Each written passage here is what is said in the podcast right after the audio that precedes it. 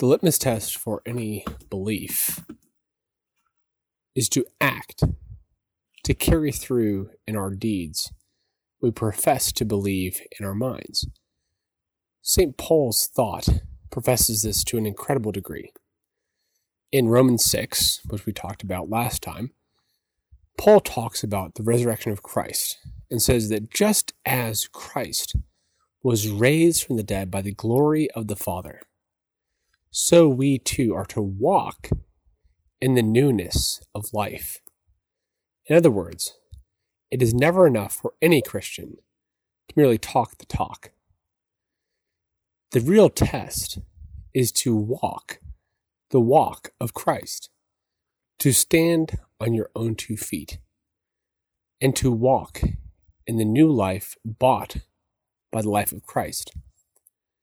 But more than that, St. Paul is pointing out the fact that by virtue of our baptism, whereby we are reborn as sons and daughters of the Father, we stand anew as a new creature and are enabled to walk in a new fashion, in the newness of life.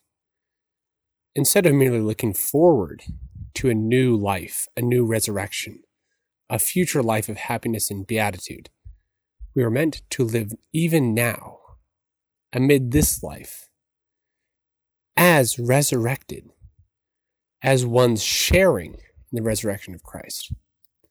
We walk now in the newness of life.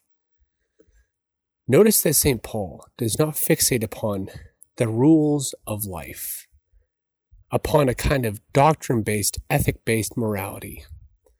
Those are important, obviously, However, the deeper reality is that we are meant to live out of our identity, our newborn identity as sons and daughters of the Father, to share in the resurrection of the Son.